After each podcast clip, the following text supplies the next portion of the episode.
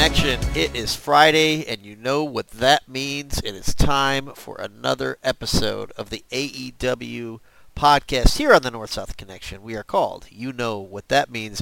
My name is Jordan Duncan. I am your co host, along with my good buddy Andrew Reich. Andrew, this is episode 36. Welcome to the show.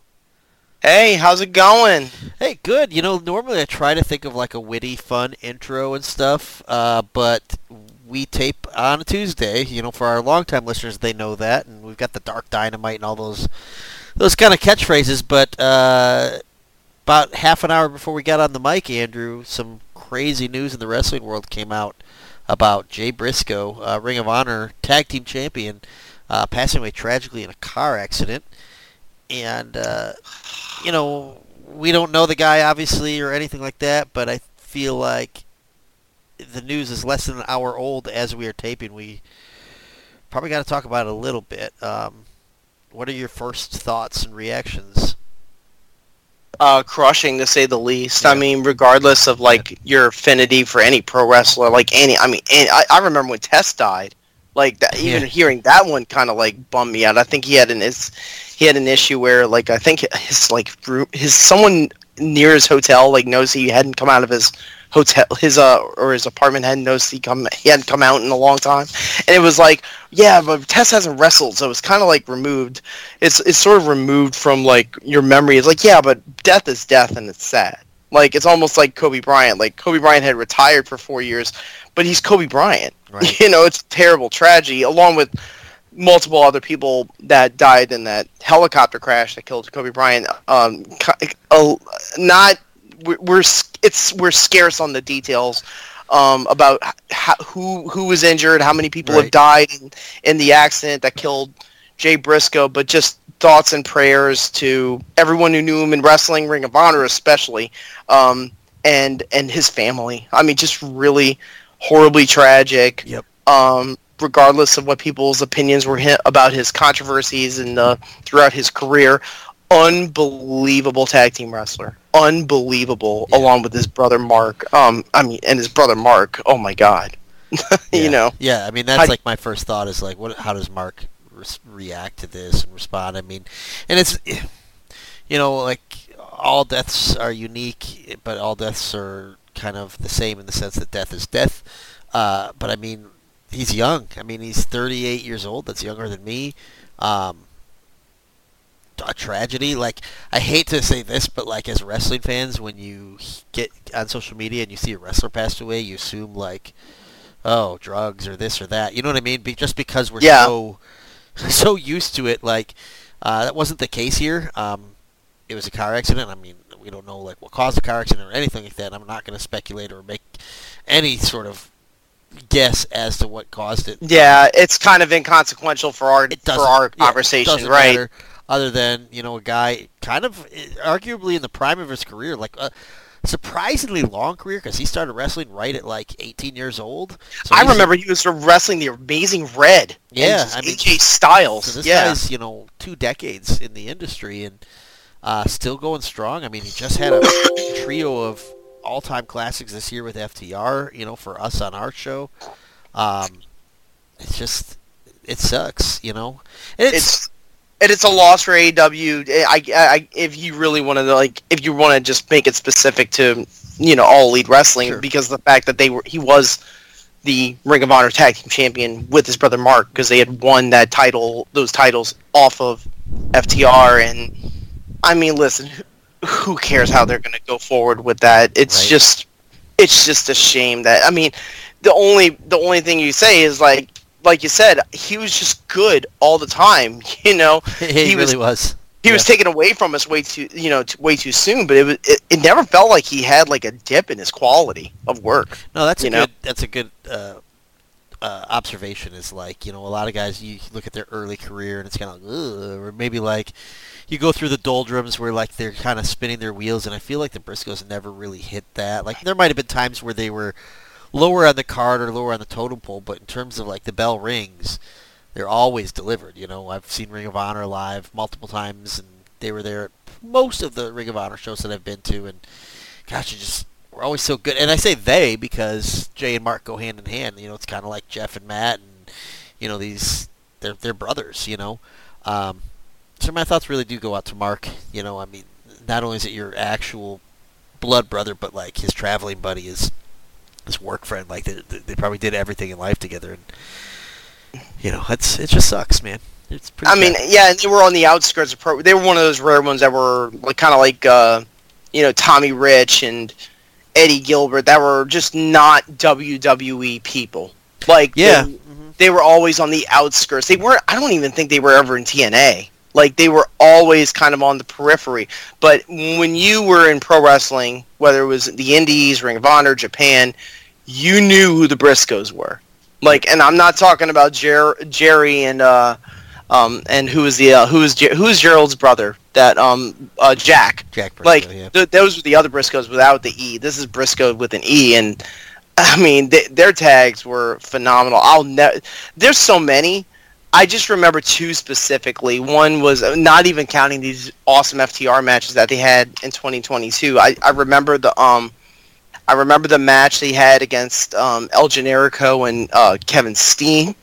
Uh, and I, it was like a ladder match, and it was absolutely brutal. And I remember a match they had against Alex Shelley and Chris Sabin that like blew me away. Like they were just so good at, at what they did. Yeah. And um and you know hopefully, you know, everyone who was affected by this can, you know, can mourn, can move, can try their best to move on in life and celebrate, you know, his life and try to c- get over the events that led to this, you know, but it's just at this point it's just sad. Yeah. It's just very very sad. Yeah.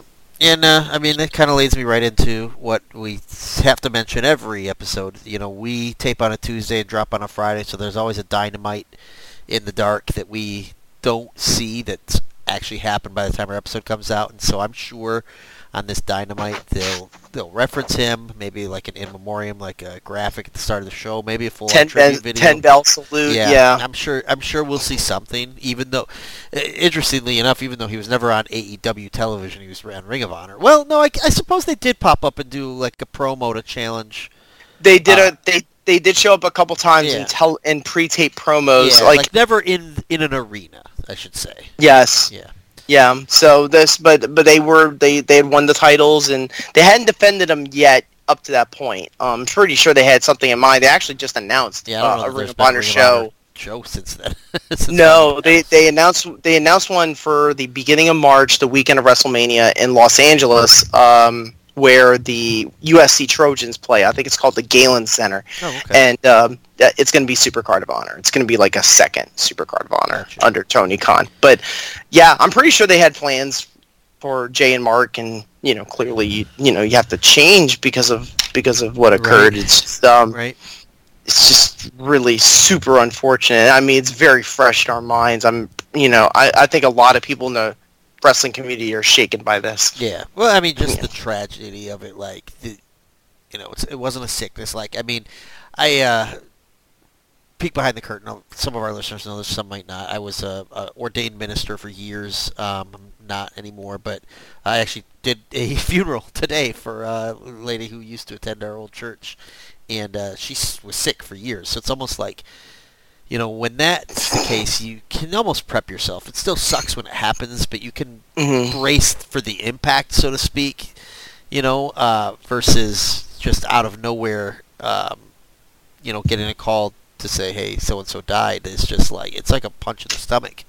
You know, for Mhm. someone like I, I can't say that for me. Like I don't know, maybe I'm different. Like it's sad to me, but it doesn't like turn my stomach because I didn't know him. You know, I know who he is. Uh, Right. You know, uh, I'm sad for him. I'm sad for his family.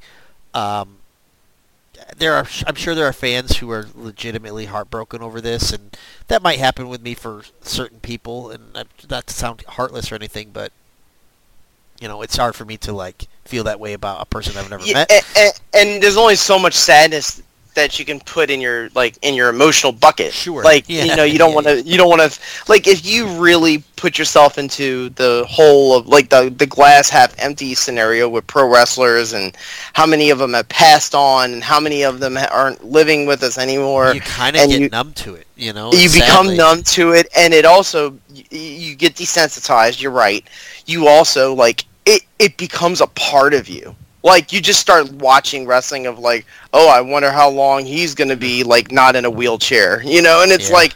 I, I mean, it's a reality. It's the reality, just like football. Like you know, it's the reality of pro wrestling. It's the reality of some lines of work. But you know, the after effects are just as important as their careers. But this is different because this was just a man who whose life was, along with some others, possibly, were was just taken away. Yep. You know, by by a freak accident, Yep. and freak accidents happen. You know, there's many celebrities who die every day. You Yep. know, Barbara Walters just died of old age, but then you have a very very sudden death. I can't think of a recent one off the top of my head, but like you know, people who are well known die, and you know you can't hang your head on it forever. You could talk about it at the water cooler, Sure. but you know to, to like sit there and obsess over it. Um, I mean that that just depends on what how how you're taking it in. If you're taking if you're taking it if it's a really somber if you're taking it in a very somber manner, it might not be healthy to like to like feel negative about it all the time because if that's the case Right. professional wrestling is not the industry for you i'm just gonna just say it right now Yeah. I mean, but like- this is a totally different scenario Right. I, right I think the way I see it is, you know, I'm a fan uh, versus family. Like, I'm, I'm a fan. I'm not family.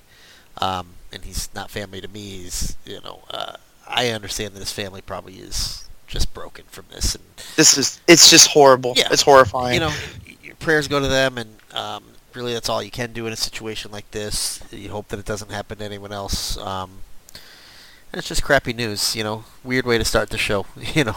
It Um, is, but I mean, it, it was something that we did have to like get out of the way. You know, Yeah. I mean, it, Yeah. it's an AEW wrestler who is suddenly Mhm. no longer with us. It's And I'm yeah, I'm sure in the, in the weeks to come, um, there will be some really good tributes to him. Probably some really good podcasts dedicated to him. People like, you know, that's kind of what we do as wrestling fans when a wrestler dies. Is we just kind of go back because we don't like again, we don't know them personally. I can't be like, oh, you remember Christmas of 2016? No, but we can remember, you know, uh, Super Card of Honor.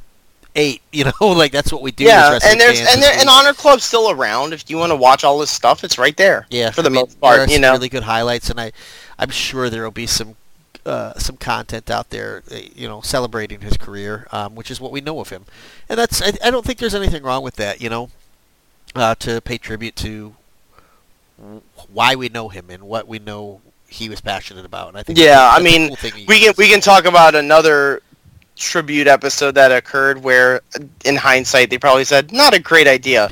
Yeah, but, um, yeah. I'm but- talking about like be- fan made tributes. But to but to be fair, you know, I hate to defend that one, but to be fair, they didn't have all the details. No, yeah, You know? exactly. It was it was unknown, and that was uh, that was pretty crap. I I, I do kind of give them a pass for that, you know, and I think Yeah. moving forward they handled it mostly the right way. So The one that made me the most angry was the Pillman one.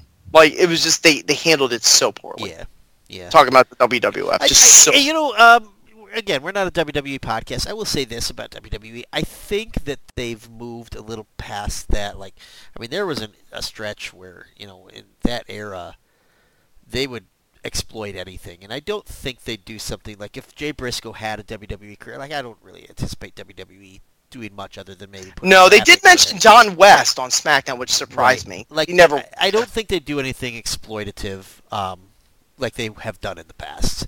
You know, they've Yeah. grown up, Andrew. Are you sure? well, Are you sure? well, let's see what we talk about a little later on in the show.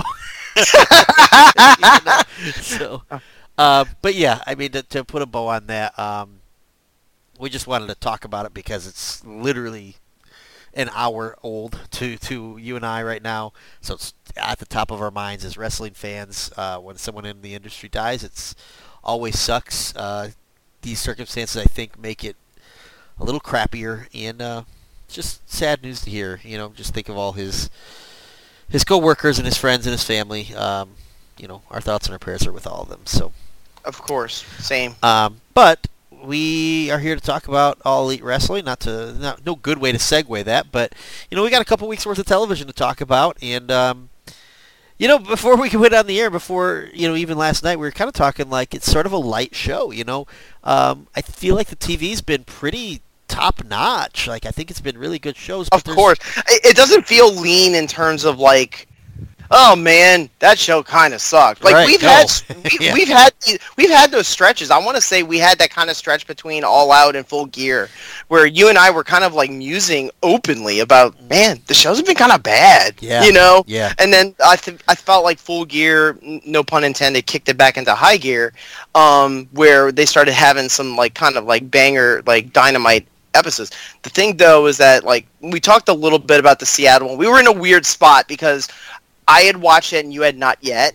Mm-hmm. Um, but I, I think it's safe to say the new look Dynamite uh, debut uh, in, in Seattle was a pretty good show. Yeah. You know, Yeah. I didn't solid. think it was amazing, but I thought it was good. Yeah.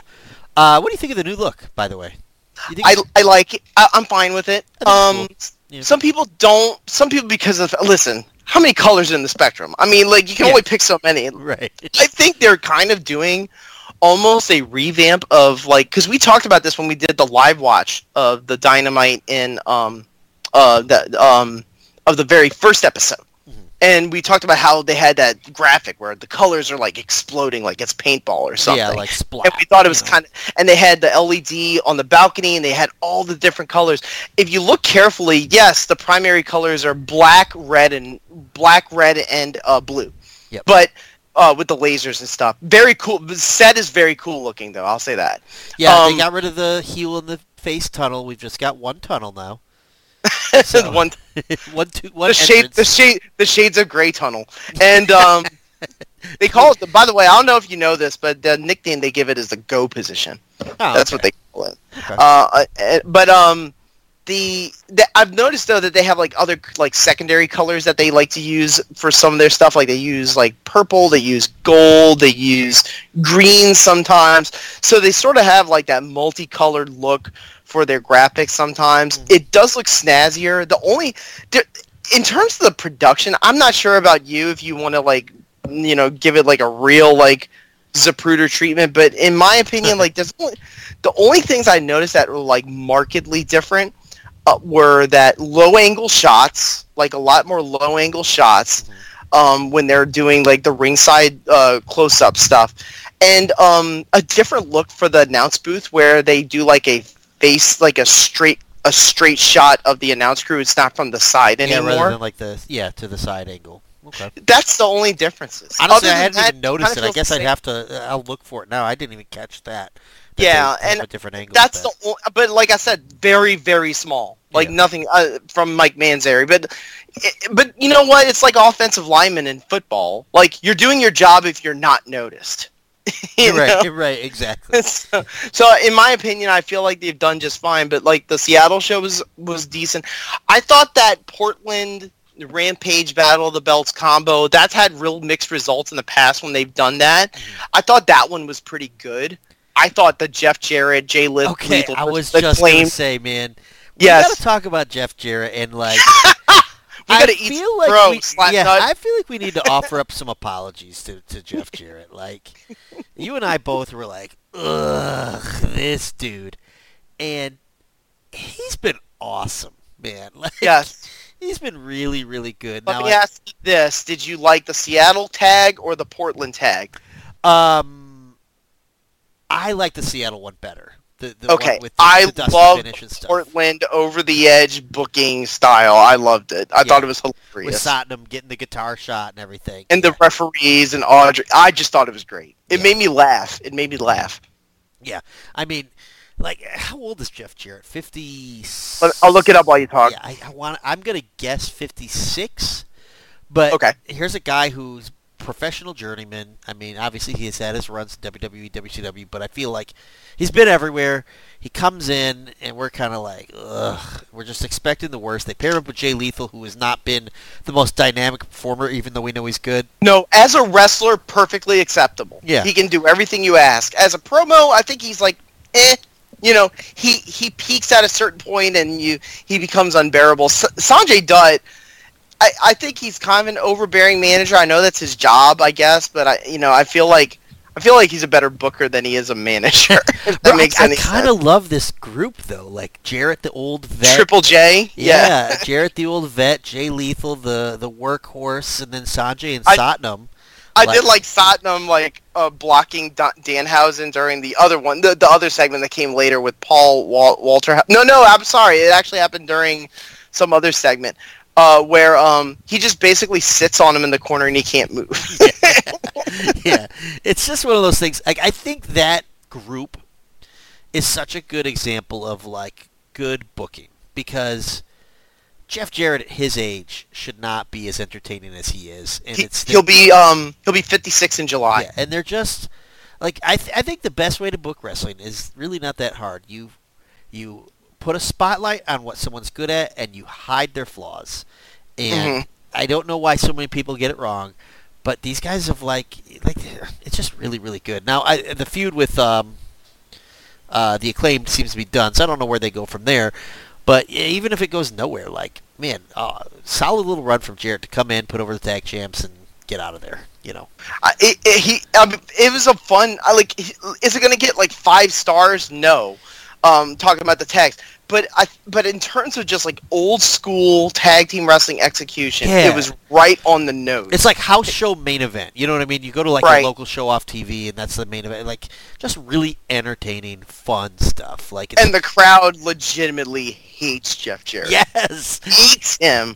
Like actively hates him. he might be And- like outside of MJF, he might be the biggest heel in the company. I mean, I mean the El Kabong. Like, I know some people hated the fact that he was still doing the old like 2000 WCW catchphrases, but the truth is, like, I like it, man. the guitar shot is great. Paul Walter Hauser, God bless that guy. He did not have to take that shot. He just won a Golden Globe. It's drilled.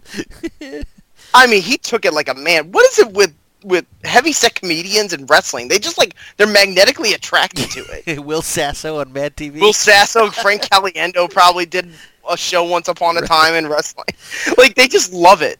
like, but but Paul Walter Hauser really is a. First of all, I don't know if anyone's seen his stuff. He's been in so many movies and TV shows like Cruella, and um, um, he um he played in the he played the part of Richard Jewell in a movie that got an, oh, I, I think okay. I, yep, I got an Oscar movie. nomination. He's done many. The, it was the Olympic bombing, right?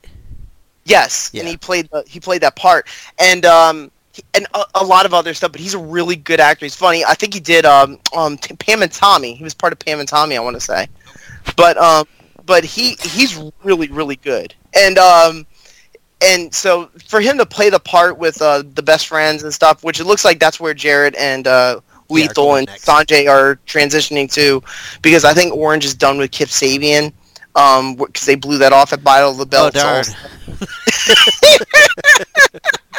Yeah, I thought their match, I thought their quote blow off match, uh, the title match in, in Battle of the Belts was good. Like I like it wasn't great, but you know it was passable. Yeah, it was it was fine. Kip Sabian does nothing for me. Like, I, I don't really get him. You know what I mean? Like, I don't get what am I? What is he supposed to be? Like, I- I Right? know. Is is he supposed to be devious? Is he supposed to be funny? Is he supposed to be a nerd? Is he right? supposed I to be don't. I don't. I don't like it. nobody knows? Like I mean, Penelope Ford. I, I, I mean, I, I, I think Penelope Ford can provide for sure. Yeah. You know, especially when she's aligned with the bunny.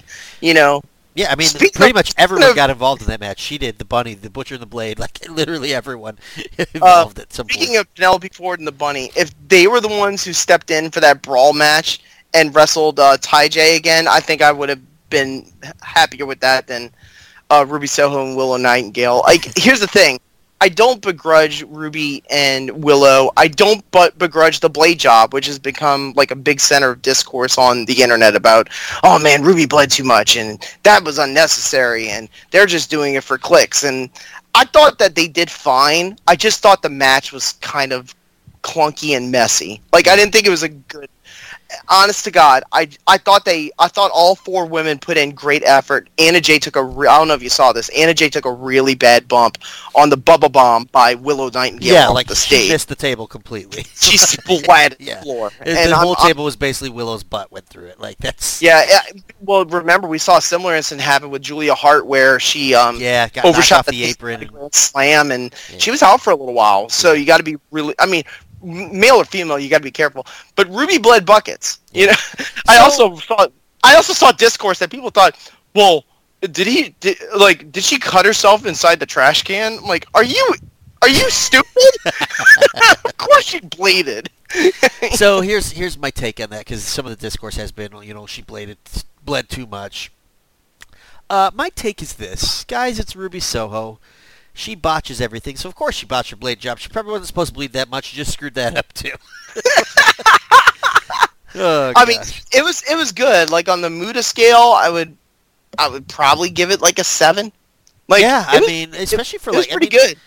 I think still in 2023, females bleeding is still fairly kind of like a taboo thing that we don't see all that often in wrestling. Like, No, uh, a Brit Brit Dr. Britt Baker DMD had just the right amount yeah, where it was enough to show that you were she was in distress, but it wasn't enough to make you like want to like physically Wanna vomit. yeah, like, Like like the bunny, uh, the bunny had a great one, but man, if you remember, the left side of her face is red.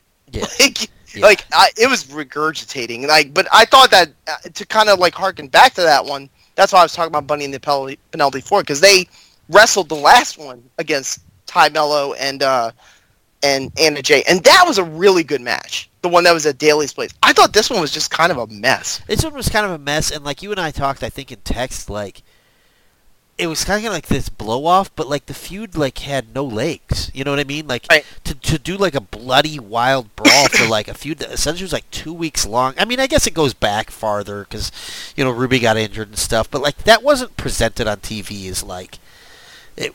It wasn't hashed out that well. It just felt like a step too far for something that was really like very low on the totem pole in terms of importance in the company. And and that was I want to say that was the last match. Yeah, Uh, it was the uh, main event of Rampage. Yep. It was a taped show, you know, in the forum. Yeah, because he had Uh, Darby by and Juice started the show, uh, which Yeah, that I match. actually was. I thought it was good. I didn't think it was great. I agree. Yep. Yeah. Uh, Juice Robinson is a pretty good hand though. Like he's you know Mm. guy that I don't re- particularly want to see every single week, but you know when you need someone to to beat, I think he's a perfectly solid guy. Yes. Um, and then the other one was on uh, Malakai Black and Brody King beating uh, Eddie Kingston Yeah, I- Ortiz. That, What do you think of that story? So don't like don't like it. yeah, so here's the story: is that uh, House of Black is uh, playing mind games with Eddie, trying to make them think that Ortiz is turning on him. Uh, Ortiz is denying it, and so this match essentially was Eddie wouldn't tag Ortiz in because he doesn't trust him, and I hope the payoff isn't that Eddie joins the House of Black, because that does not fit at all, does it? No, no. Yeah. No, I think it'll be that Ortiz joins. You do, th- you do think that he will? Something of that? I don't know, something of that degree, or they they divide and conquer. Yeah. You know, they're just trying to split them up so that they can take advantage of both of them. House Um, of Black has a Wyatt family vibe to me, and I mean that the worst way possible. In the sense that Mhm. their their look is awesome, their presentation is awesome. In the ring, we know they deliver, and yet their stories just never seem to click with me. Like when you think of Wyatt family in WWE in their original run, you had the you had the Brian Daniels or the Daniel Bryan thing. That was cool, but there were so many feuds with the Wyatts that was just kind of like, all right, you know, like okay, and like same thing with this, like. House of Black is like a, a group that I'm always like, okay, I'm just waiting for the, something to be awesome, and it just doesn't. Because happen. they never found that feud to latch onto. That's a good point. Yeah. Like like the thing about the Wyatts is that they had that great feud with the Shield, but the reason why is because they had awesome matches to pull it off. Right. Like no, that's a good point. and the th- and the thing for the House of Black is just it just hasn't happened. They're so obsessed with the quote lore and the mysticism. yeah, I mean, they took, that they took Julia Hart, and it took them seven months to, to win her over. You know? now she just looks like a witch. right? You know. yeah, but like a Like- child in a witch costume, like for Halloween. and I'm sure they can find like I'm sure they can find something where they can have real awesome matches. We've seen them have good matches before in trios, you know, but it just yeah, it just feels like they're doing this thing where they're establishing this like this sort of like cult like influence of like oh don't mess with them they're Right. foreboding oh like and it's just man I don't I don't always go to wrestling to get the spooks. If I want to get the spooks in pro wrestling, I'll watch Blade Jobs.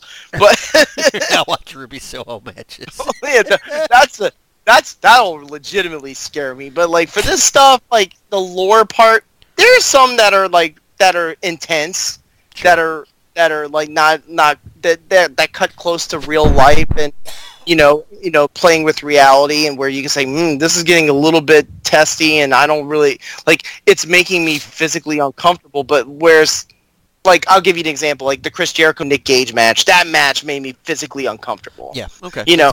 This stuff is just more on the narrative side of like, oh, this is a spooky character. Well, you know like the I under. think, I think you mentioned that I think is a good point because you said like they're like a cult trying to like recruit people essentially. That was the same thing with the Wyatt family, and like my problem with it is if they're such a powerful cult, they never actually recruit anyone. like, Right. they can't Right. actually get anyone to join. because they'll die. Because I mean, in order for in order to be recruited, you have to die and be resurrected. Right? Yeah. I mean, who wants that? no, like too much trouble. Like, got to get a new social security card, everything. I've got. Got to get a new insurance plan. right. I mean, I've got. I mean, what insurance plan do you think the House of Black has? Yeah. Uh, hey, you want to hear a truly spooky story? Uh, speaking of insurance, uh, whew, this sucks. So my wife, uh, just before Christmas, had a kidney stone, um, and she had to have surgery. Which I think you knew that. I think I told you about that. But um, yes. Uh, prior to that, my insurance payment is, you know, like auto pay. I'm in auto pay, and I got an email notice like, oh, it was rejected because the card expired. I'm like, oh, no problem. Went in and updated the information. Got it. Um, apparently, I did something wrong, and uh, it never worked. Our insurance lapsed, and we got our hospital bill today with no insurance. so, Oh no. uh, if anyone listening would like to donate fifty thousand dollars to the Jordan Duncan Fund, I, all I We- can do is laugh, Andrew, because if I don't laugh, I will cry. uh, silver lining, we called our insurance, figured out the issue. I think that I entered like the debit card information wrong, like the switched a couple numbers, fixed it, had to pay like two or three months worth over the phone right then and there, and they're going to re-apply, and so that bill is going to come just down a lot. just send it. Holy just send crap. Just send it to Cody Rhodes. He'll pay for it. Yeah, See, I was just going to send it to Chad or Justin, whoever's in charge here. You know. Yeah. Who's in charge? yeah, our benefits here at North South are That- not what I thought they were. you know, you know, North South Connection. That's not the only corporation in Connecticut that's openly wondering who's in charge of their company. what a great segue, Andrew. the one thing I will say about LA, um, Inglewood, whatever you want to say specifically, the forum. Um, first of all, crowd looked big. Um, I didn't look at the number. If I had to guess, it looked like over, right around eight to nine the forum you said? Yeah, the Yeah. Kia Forum. Yeah. Um, the Rampage, like we said, meh, meh, meh, mid. The Dynamite, holy crap! Like that is one of the pantheon ones. Like we talked about how the best Dynamites is really hard to pick. This is one of them. Yeah. This no, I agree. this show did not slow down. Yep. Yeah, this uh, it started with Hangman uh, versus Moxley. Um, Hangman's first match since Moxley put him on the shelf. Uh, I believe. so, Yes. Yeah, and uh, there was a there was a pretty decent promo from Hangman on Rampage where he kind of tore up a piece of paper and said he was cleared to wrestle and stuff like that, just to kind of a step. That was on Rampage, right? Prior- was. Yeah. Yes. Um, but yeah, heck of a heck of a match. Uh, the Hangman won clean, which is pretty rare uh, for Jon Moxley. Like you can count on one hand the number of people he has lost cleanly to in AEW. It's Hangman Page. It's CM I think, uh, Punk. And then I think maybe Kenny Omega. Uh, Uh, I might be wrong about that. Yeah, there is a third. I think it's got to be Kenny, right? That like explosion match, right? Uh, that that had cheating involved, Okay, so maybe not. maybe But Cody yeah, Rhodes. this is Did he ever lose this to is- Cody? this is only the third time he's lost clean. Oh, the MJF. Well, MJF for the title wasn't clean either, so never mind. No, so it's like like Jon Mox has been cheated so many times. Yeah, Like, right. But even that, only he's that- been cheated. But even in being cheated, he still doesn't lose often. No, Um, so yeah, a clean win for Hangman Page. Uh, pretty cool moment. Like so, he wins with the with the uh, with the uh, buckshot lariat, and then uh, Moxley's kind of like playing like he's out on his feet. You know, like sort of like he's injured in the same way, and Hangman kind of thought about going in and walked off. So are we looking at some uh, groundwork being laid for? Triple H, heel Hangman. Well, I guess that's double Right. H. double H. HH. Um, the thing for Hangman is like we've always talked about this with him is that in terms of not necessarily in terms of the real life Adam Page. But in terms of Hangman, the character, that the narrative is always the connective tissue behind his character and the the evolution of his character over since he started in AEW is like is Hangman being in his feelings and Hangman Yeah. He's Overcoming his- conflicted. Yeah. he's always conflicted. He's always trying to overcome his the worst obstacle is not the man in front of him, it's the man inside of him. Yep. No, that's It- you know like uh, if that makes any sense like it's his it's his mind he's like he always is trying to figure out he's trying to figure out how to be the best version of himself uh the thing that i the thing that we're seeing that's different now is that is that hangman is now getting to a point where he is conflicted and he's having he's trying he's questioning some things but the end game might be that he turns into a worser version of himself. Yeah. I was gonna say it's You kind know? of like this time his choices are like now being spurred by anger, like anger Correct. over the mixed emotions. and the, and like for example, so like you know now in real life, Jon Moxley was legitimately concerned because of Hangman Page in real life suffered a concussion and you didn't know what happened. Yeah. So he said, you know, I want I wanted to hold his baby again. I hope he's good. Let's give a shout out to Hangman. You know, he was very respectful. The, I think I think that was purposely laid in there when they when Hangman won. Really good match. I didn't think it was amazing. You know, I thought it was really good though. A really hot opener with a lot of lariats. Uh, very stiff match yeah. too. They they even uh, redid that spot with the King Kong lariat. You know, Yes, so uh, early on, right. Before excuse me. Is sort of coming back too, and he's like, "What happened?" Instead of Hangman saying, "Hey, uh, shout out, I hope he's okay," he walks away, which gives us a sense of like he's like, you know what? He said all that shit about me. I'm not returning. The, I'm not going to be the bigger man. You know, like he's not taking the uh, high road. He's going to take the low road now. Yeah. That's. So- I think that's the where they're going. I do too, and uh, I don't think that the Moxley stuff continues. I think that's being used as like the kickstart to something new. So um, interesting, and maybe maybe he goes this way because um, we also had a surprise return, which I read online today. Uh, the return of Adam Cole uh, was actually kept secret to the locker room. Only Britt Baker and Tony Khan knew about it. Even Excalibur. Even didn't know. Excalibur, like they had it on their run sheet, but it was kind of like uh, maybe, TBD. you know, yeah. Yeah. Um, so Adam Cole came back. Man, I don't know if it's the theme song or what. That guy gets such enormous reactions when he comes out. Like, It's a great. It's a good song. It's a good song, and we're in the we're in a generation where people like to sing along with something or shout along with something, and you know, if you've got a catchphrase that works, uh, and Adam Cole Bebe is pretty high on top of the list of things that people like to shout. Right, and this is one where I mean, you know, it's almost like a reversal of of, of roles for the Adams. Right, you that's know? what I was gonna say. You know, like Yeah. he's got a babyface story made in, like For sure. that, like you know, he had to contemplate retirement. He couldn't leave the house. Couldn't even drive a car uh, out other than to go to the doctors. And He said literally during the promo, for six months my career was over. Yep. Like that, it doesn't get heavier than that. Yep. You know. yeah, so I mean, uh, uh, total wild speculation, but would you expect anything less of us? Um, to put them together and to kind of do like a full-on double switch, you know, Hangman comes out the the evil guy and Adam Cole comes out the babyface. Uh, the only th- problem I would have with that is you know you don't want either guy to lose, but you know, uh, you looking forward to a Adam Cole return?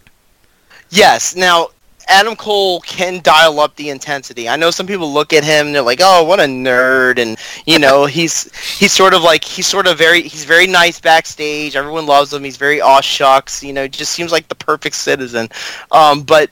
And, but let me say this: when it comes to delivering that promo, when he really needs to dig in, he can dig in. Yeah. Like, and I, I did kind of laugh, like, ironically, at the part where he was ramping up about the good news and the bad news. He says, like, the bad news is not for me, Yeah. and it made me, it made me think of that meme about call the ambulance, but not for me.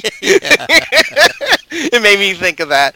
But um, it was a good, it was a good line. It was a good line. Yeah, and it it- was kind of like he's trying to like fake, uh, like like a swerve of like the bad news is I'm never gonna wrestle again or something. You know. yes. But- and and he set him up pretty nicely. No, um, obviously no Kyle O'Reilly. Um, yeah, that was uh, my question. Like he's still under contract, correct? he gave Bobby Fish the directions to the uh, to the Kia Forum, but he lost them for some reason. uh,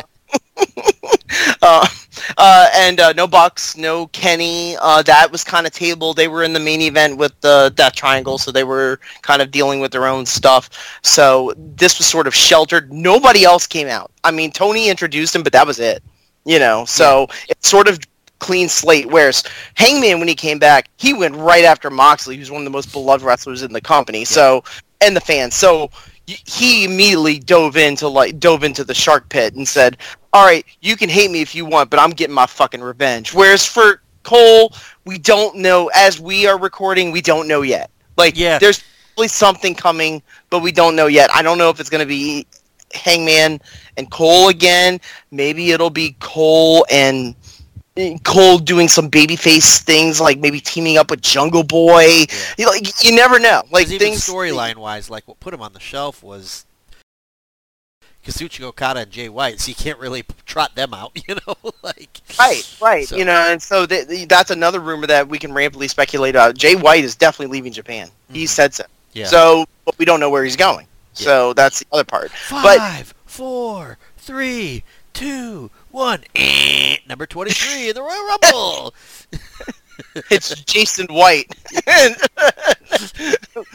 but um, for for Adam Cole, like there's definitely um, I, I was I was jazz I was jazzed to see him. I love him as a wrestler. He even admitted on the promo, "You haven't even seen a taste of what I can do," and he's right. Like Yeah. I think he's done great work at AEW, but I think any everyone can admit that there's a That- lot. that there was a lot run- on the table. Trumps anything he's done in AEW, you know. Right, So and I'm sure he has that in the back of his mind. yep, Yep. no, that's Can I good. top this? Yeah. you know. So I mean, uh, we'll see. We'll see where he comes back to, and I, I think it's pretty clear he's headed in a babyface direction. And uh, I don't think it's as clear that Hangman goes heel. It looks that way, but it could just be like sort of like a Stone Cold, or even heck, a Jon Moxley type. I'm a babyface, but I just don't give a crap. I, I will Yeah, this beat anyone to e- death. You this know? isn't emo Hangman. This is more of the cowboy shit Hangman, where it kind. That's what actually got Hangman going from the beginning. Yeah. Before COVID hit, when um he was like drinking beer and not giving a crap, and the Bucks were saying he was drinking too much, and but he was so good that even being inebriated, nobody could say anything. You go out there and win. Yeah.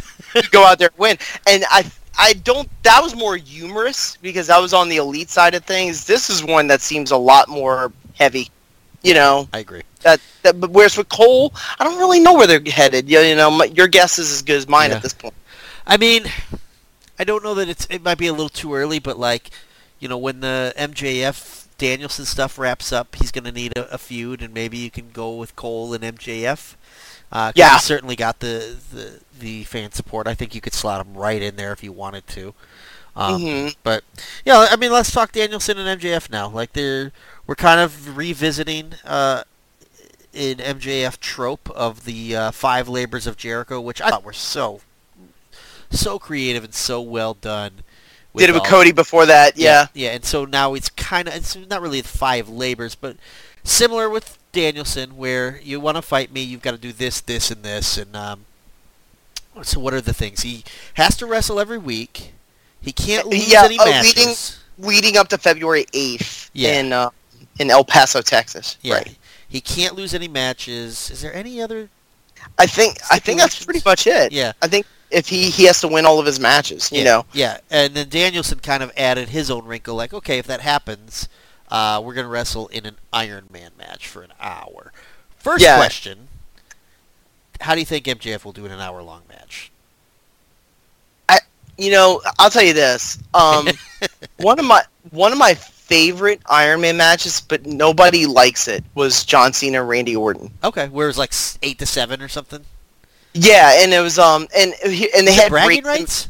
It was called bragging rights. You you got it. Yep. And the the reason why I liked it, you know, Cena was able to do stuff. Randy Orton was physically still in his prime, and they were able to kind of pull off some stuff. But they were able to sports entertainmentize it and make it, you know, be they they did do things where you could do falls count anywhere and stuff to try to keep to yeah, try I to keep like kendo fresh. stick shots and because keeping it in the ring is hard. Now I have to assume that AEW is going to keep it in the ring for the Iron Man match. Sure. Um, so there, it's going to be difficult.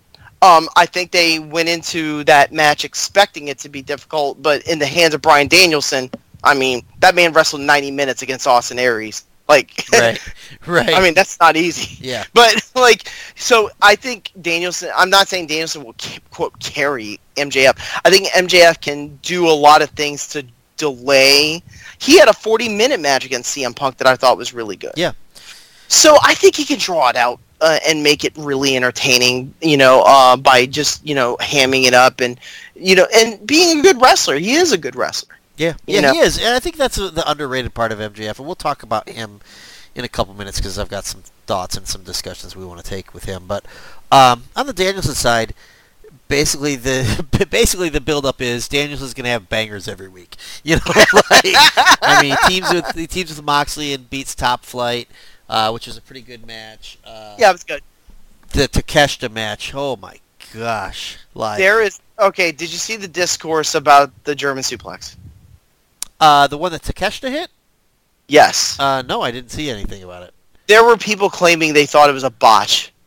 I thought it looked super smooth. I, Yeah, so so what the happened one where he kind of had his arms wrapped and like just so lifted him so where he had he had him in the electric chair. yeah, Da- Danielson tried a victory roll. He stopped the mid victory roll and fli- and he gave him like a um I don't know what the name of that like a package pile driver and then he folded him up into a German suplex. Yeah. It looked incredible. Some people were like, I can't look how amazing these wrestlers are. They can take a botch and turn it into a beautiful oh move. yeah, I Like, didn't see that as a botch. That's not a all. botch, dude. no, Like, there's no way to catch the botch that. No chance in hell. Oh, I you thought know, that was an incredible sequence.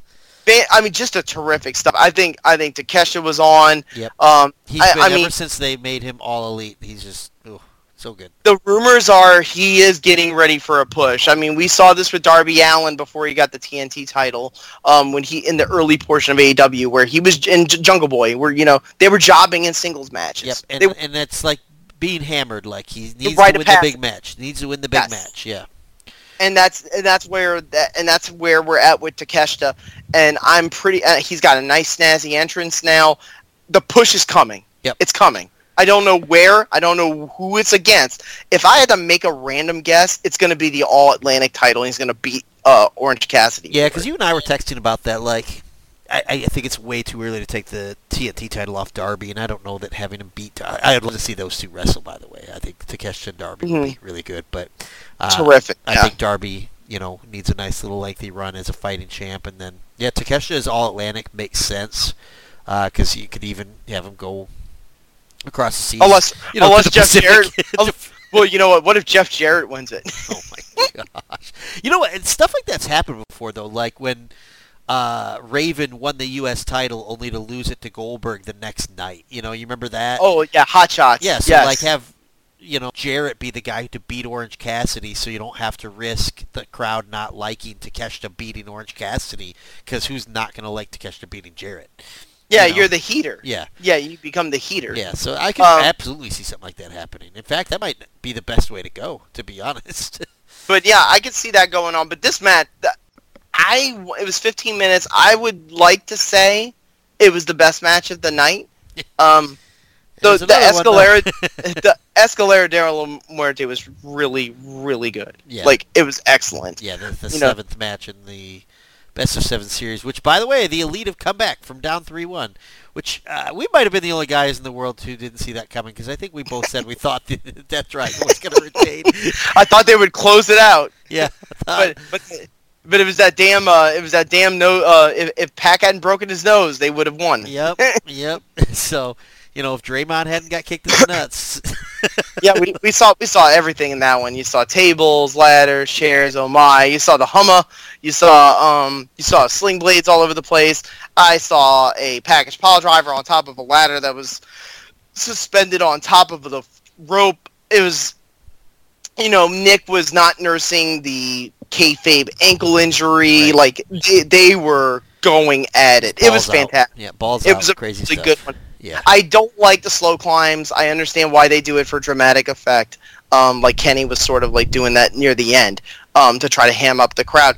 But um, but I you know I thought it was excellent. You know, a lot of really wild, you know, variations of the things that they do on top of ladders. Um, I'm pretty sure there was some wicked destroyer that happened that I'm not thinking of. Yeah, right. right. it's one one of those matches where it's like there are there are people who do like recaps for wrestling websites that do like move by move recaps. Like, good luck, man. You know, good Yep. good luck to those people. Oh, it was blinding. Like Yeah. it, you're almost doing a disservice by doing the play-by-play because it sounds like almost like it almost sounds verbose. Like, why are you telling me all this stuff? Right. If you watch it, it's like holy cow! Like, there's so much going on. But it was beautifully executed. So the trio's title run run for the Death Triangle is over, which sort of lends to the theory that a lot of people had had that Tony Khan always had the idea in mind that the Elite would be the trios champs. Yeah, and that makes sense. Um, and I don't really have a problem with that. Like, uh, I th- I think that they work well together. Um, I guess my only issue is who do, who do they face? Like, outside of House of Black, what trios really feel like they could beat the Elite? You know what I mean? Uh, there's, I mean, the one random one I can think of, but it, they're not, they're not all elite. Is Will Ospreay, Kyle Fletcher, and Mark yeah, Davis. Yeah, that. Like- and I mean, Kenny just won the the U.S. title uh, at, at Wrestle Kingdom, so maybe that is where they go. Um, the, you awesome could do, you could do AR Fox and Top Flight. So Top Flight is Oh, wrestling gosh. Young Bucks coming up on um uh, the Dynamite in Fresno. That So might say for- be the fastest match in history in terms of like, golly, could you imagine? AR AR Fox and um and and had a match with uh I think it was Swerve Strickland. That was like Yeah. Yeah, like it was just, they they just go hundred miles an hour. Yeah, like they, they can't have that. Lucha Underground history. It was those two. Right, right. Um, there's other like other trios I could think of off the top of my head. Like um, Like, does Dark Order even have three guys anymore? It's Uno and John Silver. Like, is that? Is who that? But um, they're they're trying to. I, I saw one where they were trying to um. Let me. I'll look at my notes for a second. But they were trying to recruit somebody very random. Um, Okay. it was uh Juice Robinson. Oh. Okay. Yeah, it, it's one of the. It was one of those dark elevation type of side angles like they Gotcha. do with All And Matt Hardy and oh by the way, Broken Matt Hardy might be back. Um, I read that online today. I'm like, okay, all right. Here's the thing with Matt Hardy. Matt Hardy is it's best. not as delightful as it Right. used to be. Matt Hardy is best at reinventing, and that's not a reinvention. That's a going back to the to the tool shed. And But I- um, but so if it was Juice, Silver, and Reynolds, I can go with that. yeah, that- that'd, that'd be a pretty good match. Yeah, like Uh, they'll find something. Um, no, just don't do the Trustbusters.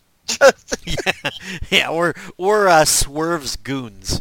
You know, like I don't, I don't really want to see Uh, that. Mogul affiliates. Yeah. Oh gosh, those guys are uh, something. That's why it's TVMA because I don't want to watch any of that. Andrew, hang But- on a second. Hear me out. The Elite taking on Jeff Jarrett, Jay Lethal, and Satnam's gonna fly, baby. He's gonna show us that he can hang with the Bucks. He's gonna do as many cartwheel planches as they do. Like, what if Satnam is I just the highest flyer of them all? I would do that at Revolution. I mean, why not? You know, get Satnam in the ring for the first time. Like, you could Jeff you can versus- hide a guy's flaws in a young if I Bucks saw match. Jeff Jarrett wrestle Kenny Omega, my brain would break. yeah. the one-winged El Kabong. the one winged stroke. so yeah, so they're all because all everybody seems to have some like Yeah, um everybody's got an affiliation with someone and, like some stable. They could figure something out. Like you I mean, know, heck, but they could do Moxley, Claudio, and Wheeler. you yes, know? they could. yeah. The, Claudio is all the Ring of Honor champions are doing this thing where they kind of just wrestle on dark or dark elevation. Yeah, I think they're they're, and, and that might be why the shows have been such bangers because the Ring of Honor stink officially feels gone, doesn't it? It does. Yeah. It does. I mean, listen, we we we pay tribute to to Jay Briscoe, you know, who was the Ring of Honor tag team champion, but it it has its place. Yeah. You know, and the place it belongs on, to be completely honest, is not on AEW television. Right. Right. It belongs in the you know in the backlog of the archives or um, a Ring of Honor pay per view, which we already said they booked another one coming up in March or in April. So like that's where it belongs. You know, we didn't see any Samoa Joe, even though he's still the television champion. Athena, I think, is doing like this mini feud with Yuka Sakazaki. So like, there's like random things like that happening, and um, and that's fine. You know, Wheeler Yuta. I dude, I have to remind myself Wheeler Yuta has a title sometimes. Yeah, like sometimes if you were to Your ask title. me, I p- might have guessed that Garcia was champion and forgotten about it. Right, right. And Garcia's like doing some. Uh, th- uh, he's still doing that thing with Gar- with uh, Guevara, but they haven't really like. Uh, Yeah, they haven't advanced that too much yet. they haven't advanced that at all. It was actually more focused on Tay Melo in in on television than than her um, significant other. So Yeah. I'm sure that'll change. I'm sure we'll because Sammy is entertaining, so they'll find a way to make that Mhm. more of like a pre- preeminent storyline. Even Jericho has sort of been in doing the Ricky Stark stuff and the Action Andretti Yeah. thing, but it seems like he's kind of in a phase like, okay, I'm going to start losing some matches now, and that's fine, you know. yeah. Now, now he's going to be facing Jake Hager, who promises that he's going to slap his face off of his face. Yeah. Which is a for those who don't know, that's a playback to Owen Hart at the Royal Rumble when he said, "Yo, I'll kick, kick your, leg, from out from under your leg. so so people are like, "Oh my god, Jake Hager's acting stupid." I'm like, "Actually, that's a callback." right, exactly. You're welcome. Um, I'm kind of looking over. I'm trying to bring back up the results. I, I just closed on my phone. Yeah, I mean that that forum dynamite uh, was only five matches. I think two of them were really great. The Hangman. I thought the tag was okay. I thought the Yeah. women's tag was okay. So the crowd, this is an interesting discussion because you and I both talked about you know Sasha Banks slash Mercedes Moné and her potential appearance there, and she I not. I felt good. He was she was going to show up. So I felt I. good. So did Yeah. I, but she didn't. Uh, and it seems like the fans kind of crapped on that. And what's weird about it is AEW came out and said, you know, it's Toni Storm. so it's not like it was this swerve where they really made you like promised her and then didn't deliver. Now, I will say that like Britt Baker had the line about she's the boss and stuff. So it was like there was hints, but Breadcrumbs. yeah, Yep. but they d- did come out right and say it's Toni Storm. So I don't think this is false advertising or anything like that, like some people have kind of crapped on. But I do think it was a little tone deaf uh, to drop those breadcrumbs if you aren't going to. It wasn't like CM Punk with the one in the United Center. If you don't, if he doesn't show up to that, I right mean, now you're asking for it. 'cause Yeah. You, you all but promised it. You didn't say it, but you all but promised it. This one, there was nothing promised. right. So that was what was kind of worrying people, and you know, this is where Meltzer took a victory lap because Meltzer said from the start she's not going to be there. Yeah. You know, there's another one we could talk about in uh, later on in the show that Meltzer and Alvarez are adamant about didn't happen, and people are like, "Oh, really? Well, I have the pictures to say otherwise." But um, Oh, For Meltzer on this me in one- on that. I don't know what you're talking about. Um, so I will. I'll do it now. So um, so CM Punk was at the forum, and there was a picture of him and Brody King eating ice cream. Oh, Um, I did not see so, that. And there was a video where during some people a lot, you know, obviously people are like, oh, okay. So um, the Young Bucks were saying how this was like a difficult week for them, but it was, but they they came out of it okay and such and such.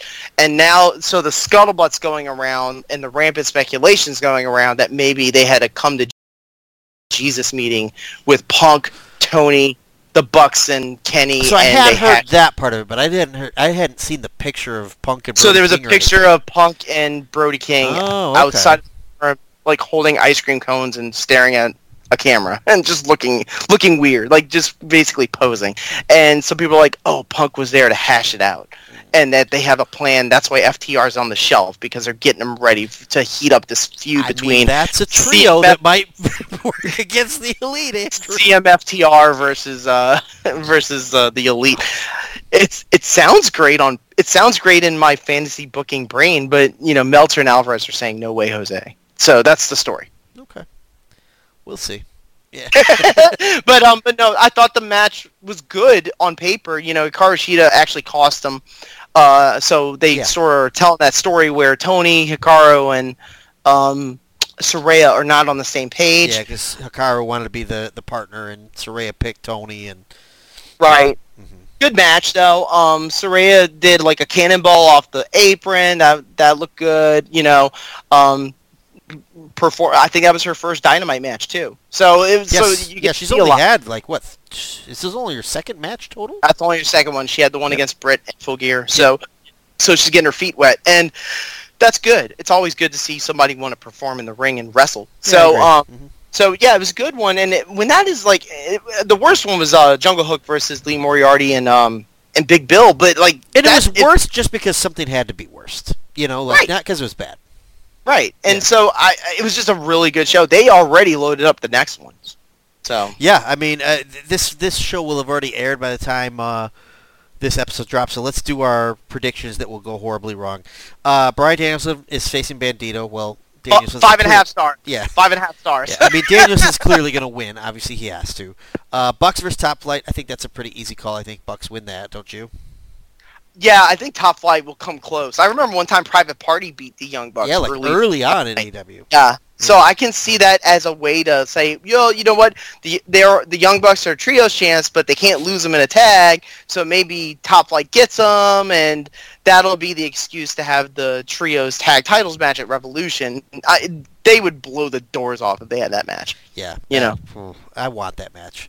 Uh, Toni Storm versus this is an interesting. Toni Storm and Willow Nightingale is kind of interesting because they don't have any sort of feud or anything, and they're both baby faces. So I don't. I, don't know I, what I think do they're there. just gonna. I think they're just gonna have one where Willow loses because Toni's just uh, on the higher end of the echelon. She just out toughens her. Yeah, maybe they- maybe they build up Toni Storm as like a Jade challenger. I don't.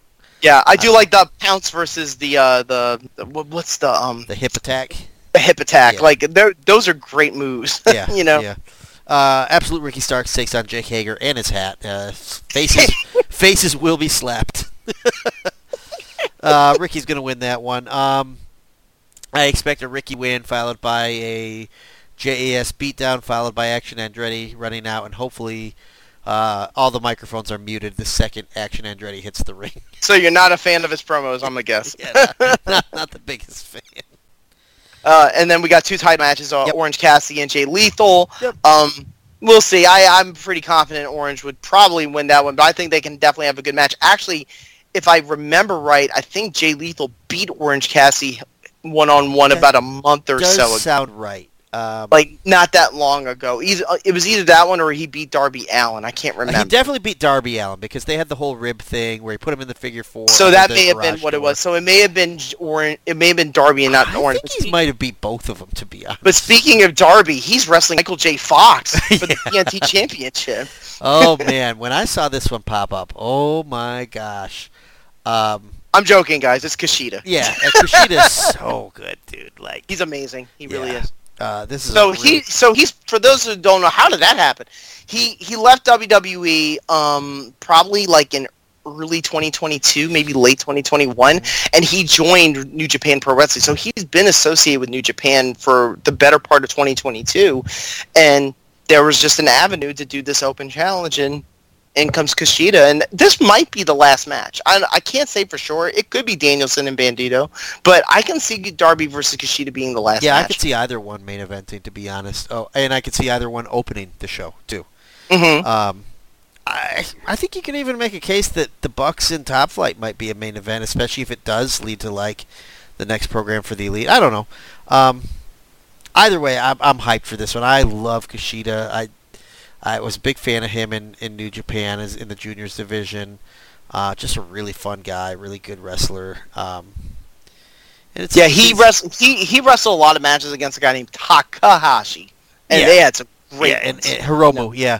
Um, it's uh, interesting to see Darby in the ring with somebody that's not going to be like twice his size, because Darby's thing is really just fighting guys that can throw him around like a rag doll. Kushida's not that much bigger than Darby. In fact, he might like.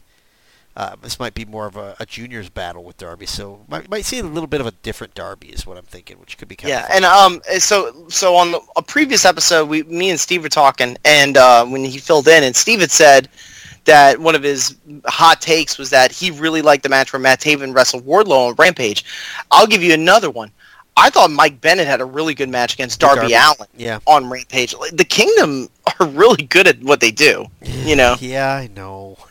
Uh, they're not uh, in terms of charisma, no. But um, you know, I mean, there's a reason why they're not an Impact anymore. But like, I I I. I I thought that the match they they had was good. There was this one that I thought was pretty dangerous, where Darby gave Mike Bennett a missile dropkick while he was sitting on a chair. I was like, oh man.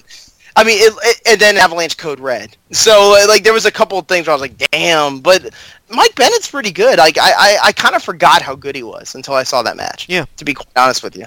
Yeah. Um, so yeah, I mean that's pretty much sums up the TV that we've been watching. Like we said at the top of the show, like the TV has been really, really hitting on all cylinders. Even Rampages, I think, have been good. Like I mean, we kind of poop, pooped a little bit on the the Ruby Soho match, the Bloodbath, but it's still a spectacle. You know what I mean? Like it's still yeah, something it's that you it- might want to watch. It's not something you're gonna forget the next day. Right. Like- yeah, which I mean is important for for Rampage. You know, like, um, having said all that, like I guess kind of what we talked about is like, it feels weird that there's not like this overarching big developing thing to talk about with AEW. You know, like, Yeah. and then sure enough, Punk starts taking pictures with Brody King, and you know, next week it'll be a big thing again. So yeah, I, I would have to assume that that is very much behind closed doors if something is actually going on, and Right. we won't really know anything for quite a while.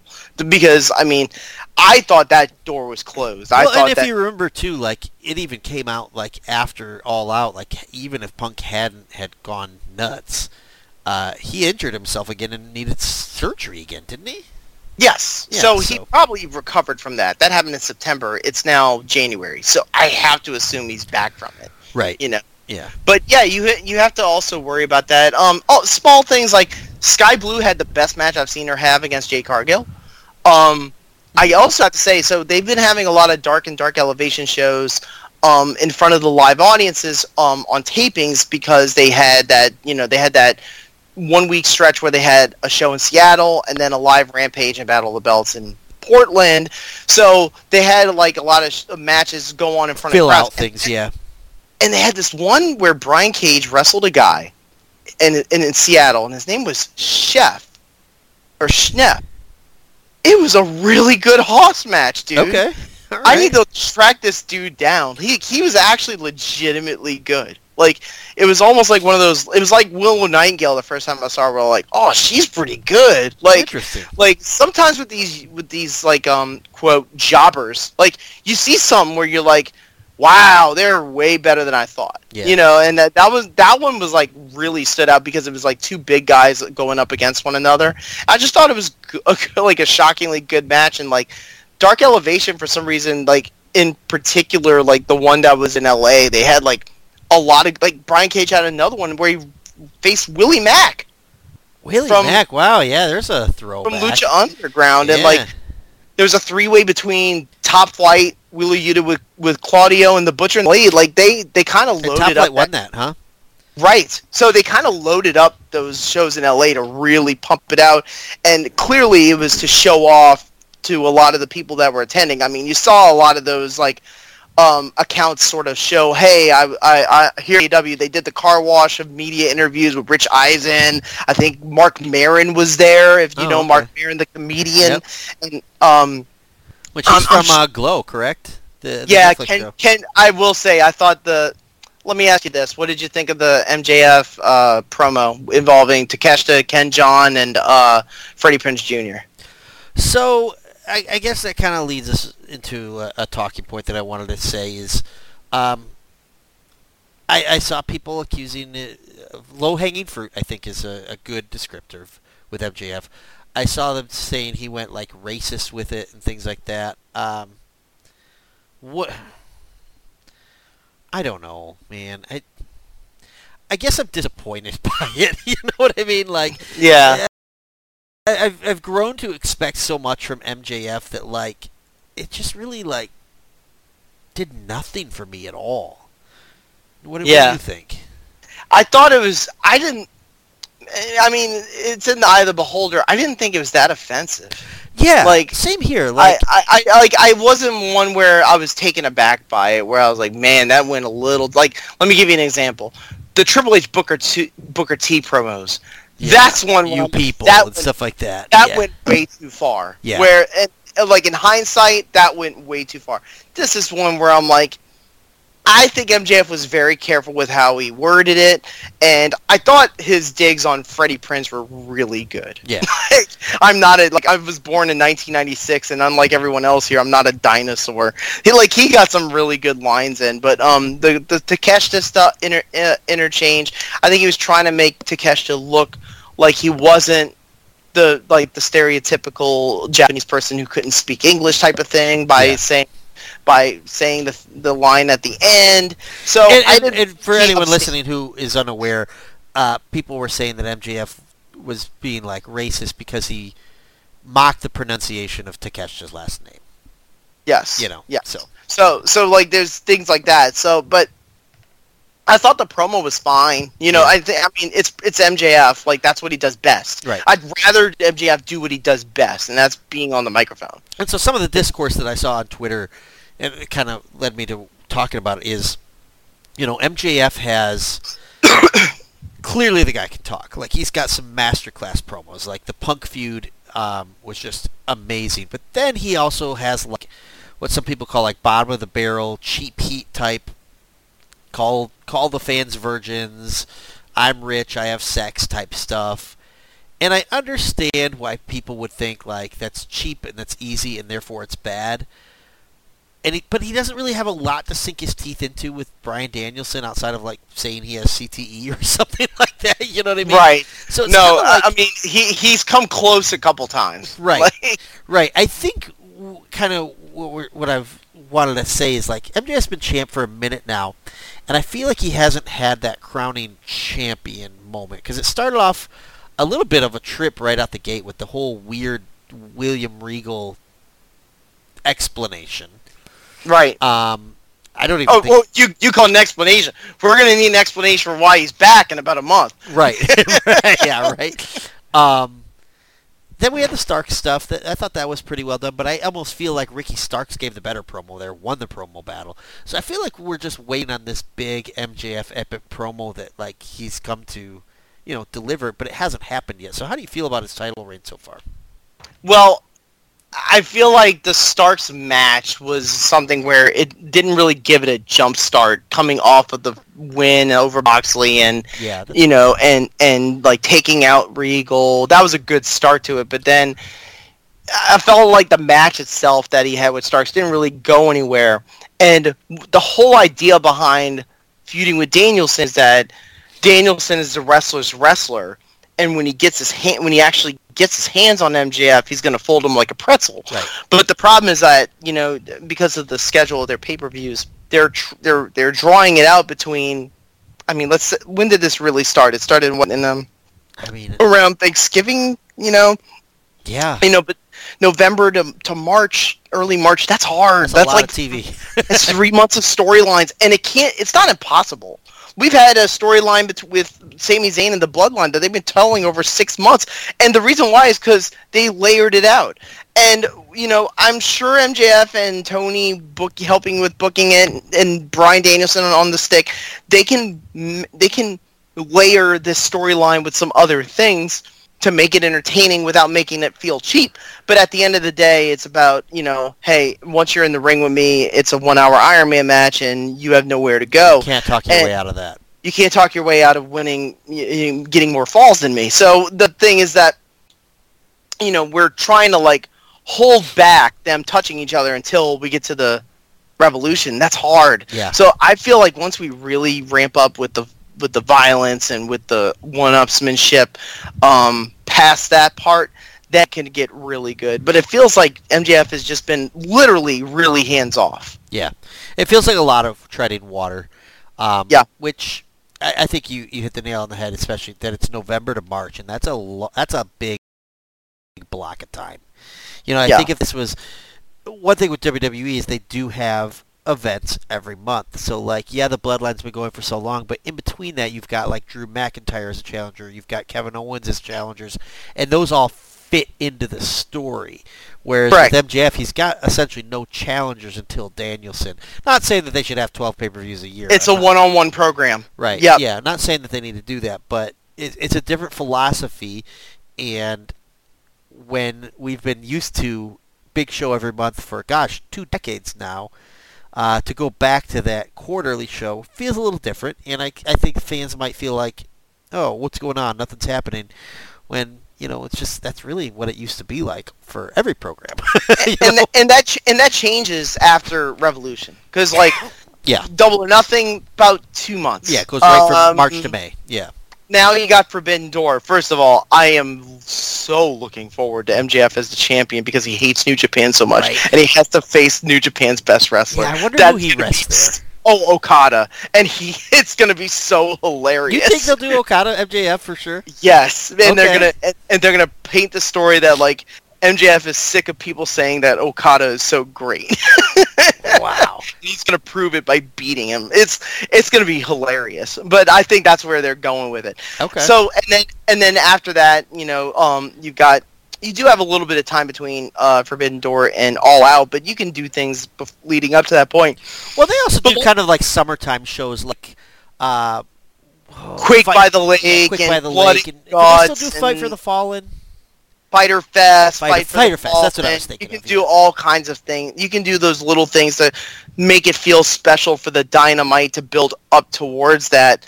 Um, but again, like the whole idea with MJF is that he wants to stay sque- squeaky clean. You know, Yeah. like uh, he's his own tribal chief, I guess. You know, to steal Yeah, it. yeah, yeah. So like, so but like he he's protecting himself. Like notice like every promo is like I am in a skybox watching from afar, or I'm at a monitor watching you. I do think it's to- interesting that he's that type of heel, that, but he doesn't have muscle. You know what I mean? Like he doesn't have like a big goon at his side, like Wardlow was for him. Right, right. So so that is so they're just they're testing it out. They're looking to see how conniving heel champion MJF works instead of I'm going to wreak havoc all over this program.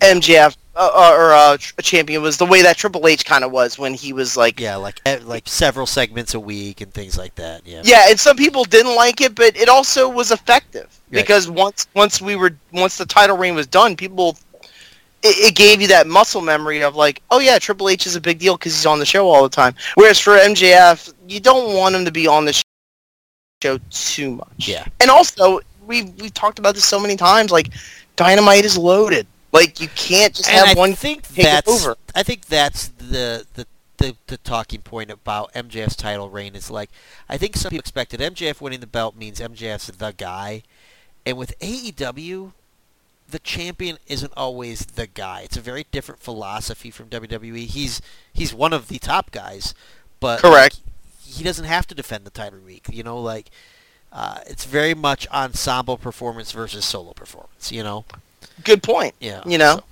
uh, but yeah, but but yeah, I agree. But I say we would be at an agreement. I think a lot of fans would say the same that um, MJF's title reign needs a little bit of gas. Yeah, it, it needs Yeah. a little something. He needs to get a little like sadistic versus just mocking the fans a little bit. Uh, now, to see that edge. if he really did something to torment Danielson, like now we're talking. Right. Like, but I don't know what that is. Like, you know, the Bellas. I mean, listen. I mean, I was I'm- just gonna say he's gonna have to that's just that's gonna have to low-hanging- show up at the Bella's house. that's low hanging fruit. They're actually going to be on the Raw anniversary show, but like Brie's not going to show up, you know. Um, and so like, and there's no Regal anymore. So like, I'm sure they can figure something out, you know. Um, but even after that, they'll transition to something new. MJF can sink his teeth into that and Do you find remember something. the big boss man Al Snow feud? Yes. Or boss man fed him pepper. Maybe he could trick Bryan Danielson into eating like a hamburger or something. Make him think it's a veggie burger. Yes. you ate beef, you freak. He makes him eat bear meat. um, but no, I mean, if if we had to guess Revolution, like that's probably the only thing we know for sure. Yeah, I mean, I'd be stunned if Darby wasn't the wasn't still uh, the T- TNT champ. I think he's going to be in the same vein as MJF. I think he's going to have that belt for quite a while. Yeah, Um, and I think I think he might be like the whereas MJF is the world champ, you see him sparingly in in matches. Darby is the week in week out. This is the title that's being defended type guy. All right, so because I'm trying to hold out as long as I can before we can we talk about the the real huge rumor that's like I feel so happy. I like I feel like we're in a like I feel like wrestling is is in this dark hovering like there there's these dark clouds that are just like racing and you could just see the tornadoes and the thunderstorms coming and we're in this nice well air conditioned Hey, house. it feels really good here right now. you want to you want to play ping pong? like, like, like, let's let's be honest, it's not doom and gloomy. Like we had that phase in the fall. Like it's Excuse me. it's not doom. It is not doom and gloomy compared to. Yeah, World no, I agree, man. I mean, these shows in the fall, like our podcast, like it felt like very much like okay, I guess the show was all right, but you know, there was just so much stuff hanging over the product, and Purgatory. and Yeah. not just the punk stuff, but even like the Ring of Honor crap. And I feel like Tony Khan's done a good job of like removing all that from the product and uh, even from our minds. And, I felt I felt like he was throwing spaghetti at the wall because he was forced to pivot. Yeah. And I- he didn't react well at first. And Yeah. now he's at his point where it's like, you know what? they're kind of settled kinda like- direction. Yep. Correct.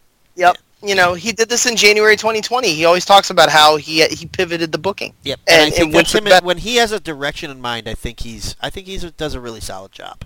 Yeah, and I think he has something in mind with the goings on of the wrestling industry. To be quite honest with you, I do think he would need help to make that happen. Yeah. Um, I don't listen. And listen, he might be a Super Bowl champion too, Andrew.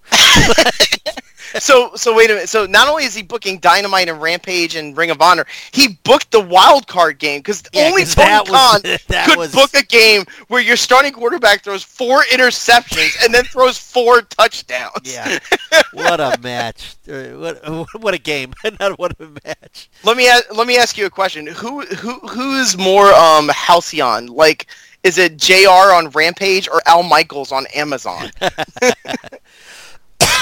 yeah, that's uh, that's a tough call. I I, I feel like It's- that was a it is sad. match where the, the Chargers were declared the victors, only to be like this this game must continue, and then the babyface hold it out.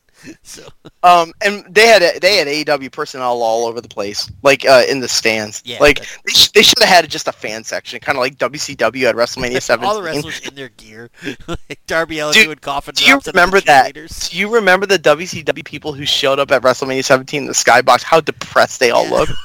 They had the And worst- Jamie worst looking up on. WWE teams up there, and it's like Shawn Stasiak and Crowbar, Mike and like, Sanders. and they're like, "What the? F- why the fuck did we even show up to this thing?" Like, there's a 14 year old kid with better seats than me. yeah, one of them, one of them who wasn't there smartly was Sting. Um, Sting, Sting is uh, he did a big interview with the Ringer. I didn't read it, um, but the big story that's coming out of some interviews that he's been doing is that he has probably got a plan in mind in 2023 that he is. This is it. He's gonna hang it up, and he's got like a retirement storyline. Yeah. So what do you think it is? I really don't know. I mean, you asked me that a couple days ago, and I racked my brain. I couldn't think of what it would be because, uh, for me, retirement storyline involves a retirement match, and I don't know who Sting loses. Is it Darby? Sting versus Darby? Is the retirement? I think that's part of it. I think Yeah. that has something to do with it. because they are kind of doing like the thing like where Sting gave him that fired up promo, and then Darby won the belt, and Sting came out, and Darby almost looked hesitant until Sting hugged him. You know, Right. Um, Right. But I don't really know where you go. Um, do you have I'm thoughts? ki- I'm a, I'm gonna be honest. Like unlike some other like quote farewell tours or like reunion runs, I'm looking forward to it. Like I think that they have a really like if this is in Steve Borden's hands along with Tony Khan. I think they got a really good idea. In yeah. That's yeah. all I'm gonna say. I mean, I mean, I think it involves Darby. I don't Does know. MJF retire him? That's that's another thought that I had. You know. Yeah. Uh, and then that leads to like MJF Darby or something like that because that's a feud Yep. that, that we've seen before and that they've Correct. gone to that well. So, um, yeah, I, I, I do think that uh, they're, they're going to do it right um, rather than like you know, just uh, okay. How about this? How about you know, just throwing stuff at a wall like we talk, talked about just a couple minutes ago. I think when they have a direction, they usually hit it out of the park. Uh, and that, I think they've handled things so well in his entire run that I don't think that Oh my God. the ending. Oh my You know? god! Like this is, I'm trying to a really good example of like an old hat type of actor or, or actress that goes on a TV show and just nails it. Like, Yeah. and that's that's kind of what this is. Yeah. You know, where it's like, you know, you don't even have to show up all the time. You just come in for the good stuff and you just nail it. Yeah. You know, and that that's what that's what Sting does, and Yeah. he does it really, really well. Like I thought that promo. I know we talked about it on the previous episode, but I'll just say it again. I thought that promo where he fired up Darby Allin was phenomenal, Yeah, and was it was simple, it was quick, and it was to the point. And it, you know. it was it, was important too because like Sting doesn't even cut promos usually. Like, you know, like you could probably count the amount of promos he's cut in AEW on your hands. You know, so Yes, uh, you give him a mic and he hits a home run. You know, like it's a sh- it's almost a shame that he's looking to hang it up because the guy is in such a groove. But I get it. You know, you can't dive off stages forever. uh, although uh, Oh. maybe he can. Who knows? So I'm I'm curious to see when that gets put into action. It's like kind of the similar one regarding the all the rumor and innuendo around you know maybe Punk and and, and the Bucks can come to uh, come to some agreement, blah blah blah. You know, so that's sort of hanging out there. But for now, I I feel like the show, even though like we don't really have a lot of like really like sexy things to talk about, I be, I do feel like it's developing into a good groove with Hangman back, Cole is back, the Elite Trios champs. Uh, uh, like they were at All Out before the suspension, and MJF is the champion, you know, and so they they're they're in a they're in a good spot right now, and they can change certain storylines depending on what they think is hot and what they think is not really gaining steam. Yeah, Um, and then you have like these surprises, like Jeff Jarrett getting over, like like there, and the acclaimed are still hot, like, Mm-hmm. um, like there's just things like. Uh, by the way, I don't know if you saw the, the the Portland and Seattle crowds; they were red hot for the acclaimed. Oh yeah, Red hot. yeah. I mean, it's eh, this act is so wild to me that they He did so botch over. the rap. He did botch the diss rap. Rampage. in LA, Like, but yes. they do stuff that if they weren't so on fire, it would almost be like wrestle cringe. Like the State of the Union address. To me, it's like, ooh, this could be bad, and they knocked it out of the park. Even the dumb thing where they're like, we're gonna get our uh, on the Hollywood Walk of Fame. I'm like, what are they gonna do Yeah, here? the And then- board unanim the board unanimously agreed. Yeah, yeah. And then Nice it's just like and then it's just mocking the gun club, and it just it worked though.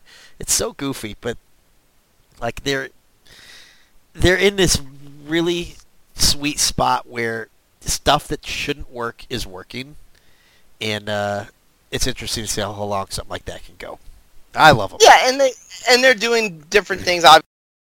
Obviously, with like Swerve as a heel, Keith Lee will be back eventually to Yep, like yep. face him again. Um, that'll Yeah, probably be lot of good stuff Revolution, to be honest. man. Yeah.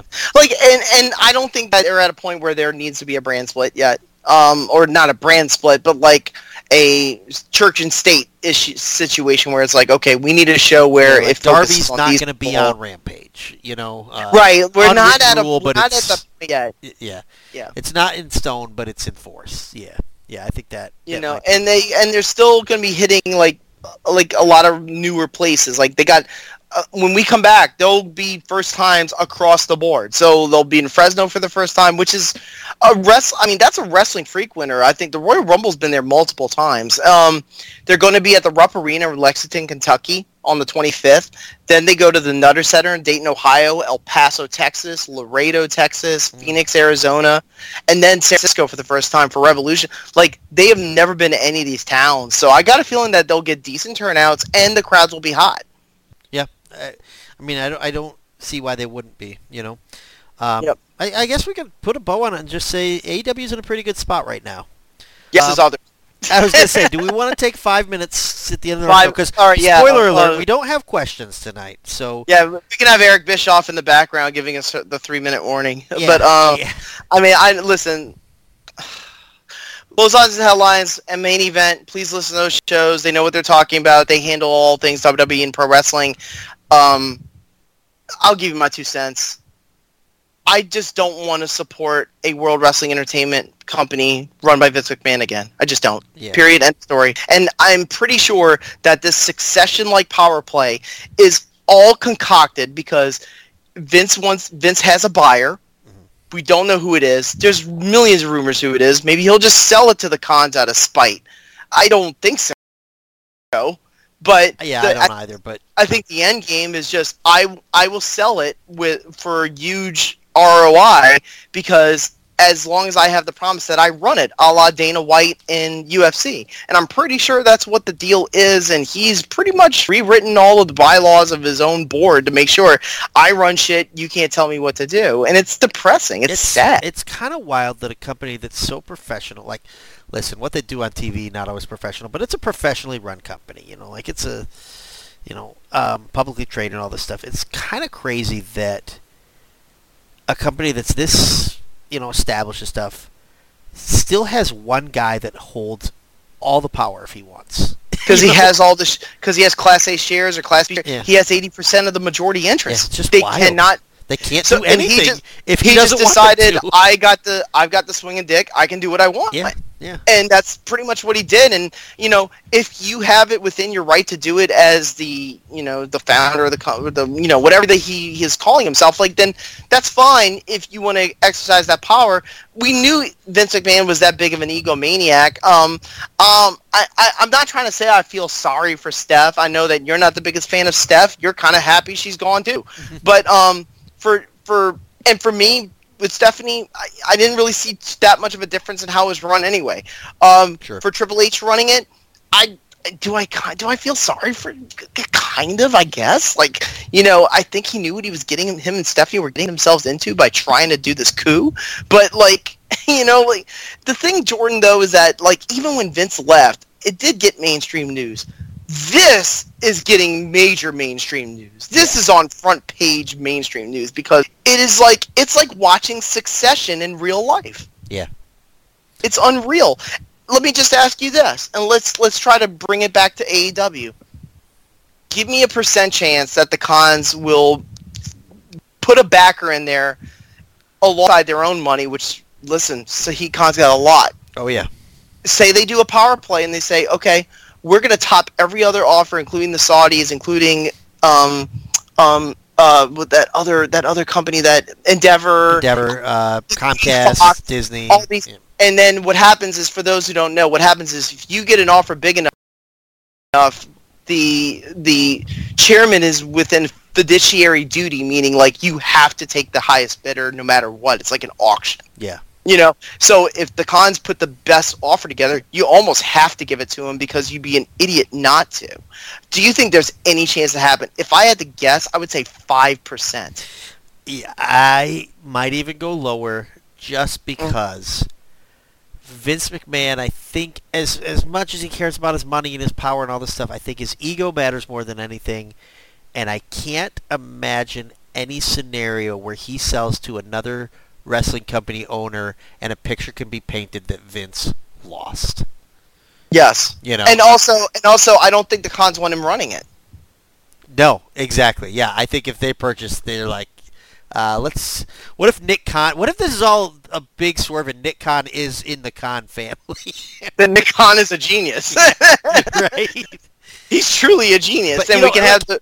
It makes sense uh, that that Tony Khan would like. I mean, he, he has a love of wrestling. Why wouldn't he want to purchase the biggest wrestling library available, as well as the biggest company? Like as much as we talk about AEW versus WWE in terms of TV quality, WWE dwarfs AEW in terms of brand Yeah, recognition and you know money and all that stuff.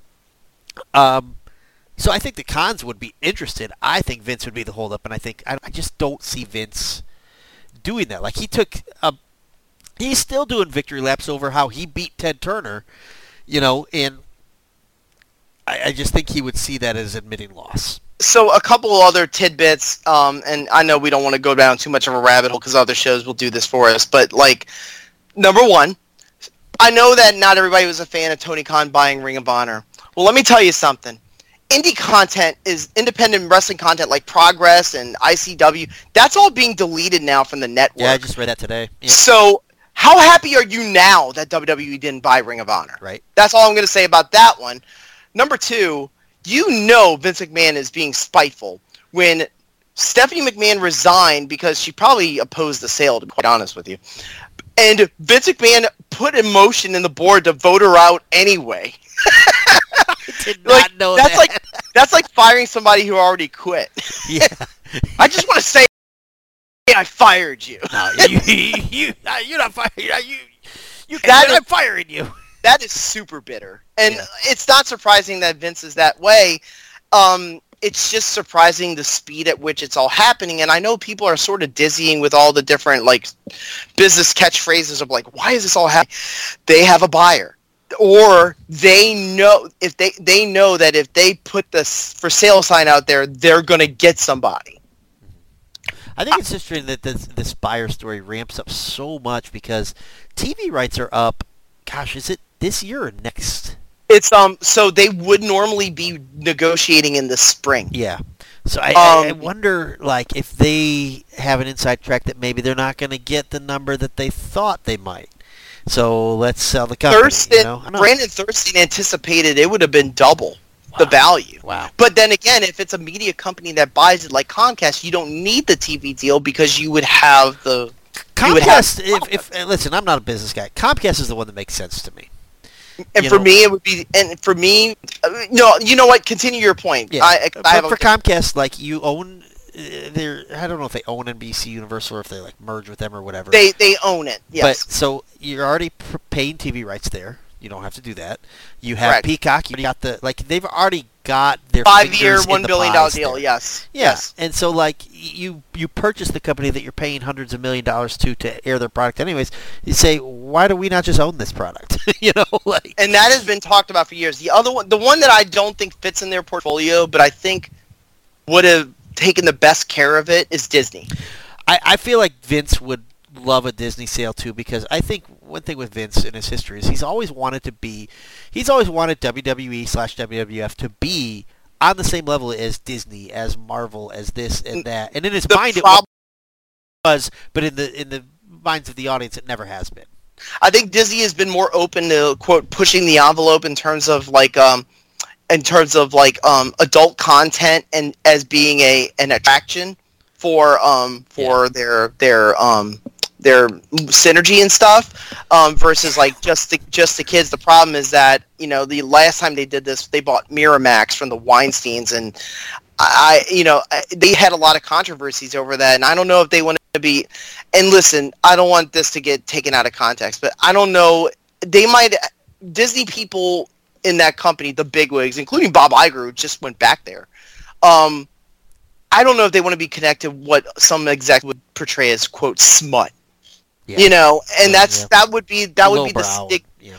and that would be the stigma it would get. Not fairly, but that would be the stigma that it would get. Um, Comcast makes sense. Fox would make sense. Um, there's others. Um, uh, Did you say Fox? yes. Tyrus is going to buy the WWE. Tyrus is going to come in. He's the consortium. The consortium was Well, Tyrus. let me tell you, if Tucker Carlson hosted WrestleMania, it would sell out. well, you know what? They're in California. It wouldn't sell out. But I will but- be going to California to host WrestleMania. where are your gas stoves? It's going to be gas stoves versus uh, versus, Versus Greta Thunberg. uh, but uh, yeah, that's the new. Oh, okay. Yeah, that's Uh, but the- listen. The side note on the gas stove thing. I've seen these tweets. People like, I'm just running my gas stove all day. I'm like, you realize how stupid that is, right? dude let me tell you even southerners are not that dumb like we have we need generated we need generated power because of hurricanes because they might knock out our electric grids we're not even dumb enough to put our generators inside the house right. Exactly.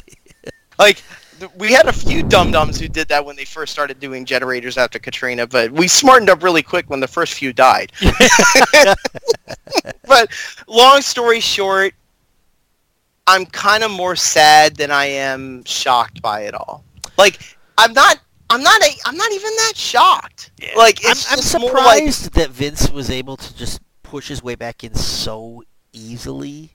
Like it, it still baffles me, like that a company like that he has almost absolute power within the company. Like, because I guess when he like left with his tail between his legs, it kind of painted a picture that like, okay, well, you know, Vince is the, is the the, the you know the the head like but the man behind the curtain is this and this and this and it's like a, a board and stuff but vince kind of said no board doesn't matter i'm i'm vince I run Yeah. it. It's Yep. mine. Yep. Yep.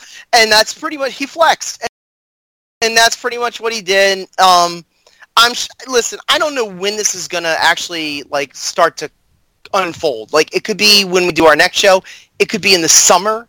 It, it could be in seven months. Yeah. Like nobody knows. Like if I had to guess, because of the way things are unfolding so quickly, I would say it's probably going to be within a month or two. Like that would be my wild guess. But um, I don't know what the end game. At the end of the day, I, really feel happy that AEW is around. I will. Say, I said this before on a previous show. I may have been. I, I thought maybe I went a little too far with it, but I'll just say it again. All elite wrestling saved professional wrestling in the United States. Now, I will say this. The people who were all over Twitter saying, you need to follow AEW, WWE is going to die, like, that's overreacting. WWE will be fine. WWE will make money. They will have WrestleMania. They will have matches that people love. They will have things that WWE fans love. But if you're a wrestling fan, listen, yep it's it's like it's like it's like what the House of Black said to Eddie Kingston. We're here to help you. We're here. Right. Come with us. yeah. For all of uh, anyone who may be listening that's a WWE fan disguised as a wrestling fan, it's okay. You can like other companies. We won't bite you.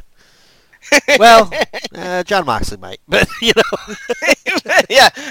Uh, but um, yeah, it's it's um, it's it's wild. It's just a wild circumstance. I'm glad not to have to talk about it. I can talk about it for ten to fifteen minutes and not for two and a half hours. right? You know, like that that would be that would be something where like if I'm even if I'm Brandon Thurston, I'd probably feel exhausted. Right. Well, I mean, like, okay, even like compare our stuff where the Punk and the Bucks and the Kenny stuff loomed large for a couple. Oh, I got exhausted talking about Right. that. You yeah. know, was almost like, ugh, we got to talk about this again. Like, I mean, and this is much, much bigger in terms of uh, importance to the industry and stuff, and much grimier, and it's such a big deal. Well, Jordan, let's be real. If this happened and AEW didn't exist, where Oh, would wrestling be right now? Yeah. Who knows? It would be dystopian. It'd be like the it would be like that show The Last of Us. Which I heard is a pretty good show, by the way. yeah, it was based on a video game. I I played the first. There's two video games. I played the first one. Haven't played the second. So I wonder if the Okay. show's going to spoil for me. We'll we'll find out. well, I think it's Pedro Pascal. I think people maybe Pedro Pascal should be in the main event of WrestleMania. Yeah. Maybe he should wrestle Lo- Logan Pedro Paul. Pascal versus uh, oh gosh, what's his name? Uh, Pollo. What's what's what's uh, Ten's name now? oh, Preston Pelagrosio. Vance. Yeah, Oh, Perro Peligroso. Perro Peligroso. Pedro Pascal, Pe- Perro Peligroso. I'm sort of confused by it because some people he's still being announced as Preston Vance, so I guess maybe that it might be like no sense, dude. Yeah, it's like the dog-faced gremlin was Rick Steiner, Andrew. Remember? but So yeah, I mean, hey, I think that's a good way to to wrap it up. Uh, too long didn't listen version. AEW TV has been knocking it out of the park. Uh, but there's not a real whole lot of like big stuff to sink our teeth into. And so in the meantime, we're just getting banger after banger after banger after banger. hey, copyright infringement, pal. Oh yeah, sorry, sorry, Sheamus. uh, but you know, Andrew. Uh, speaking of Sheamus, makes me think of our Europeans, as our good friend Boris Johnson once said, "I'm not selling to Vince. Wait, buying? I'm not buying. Buying.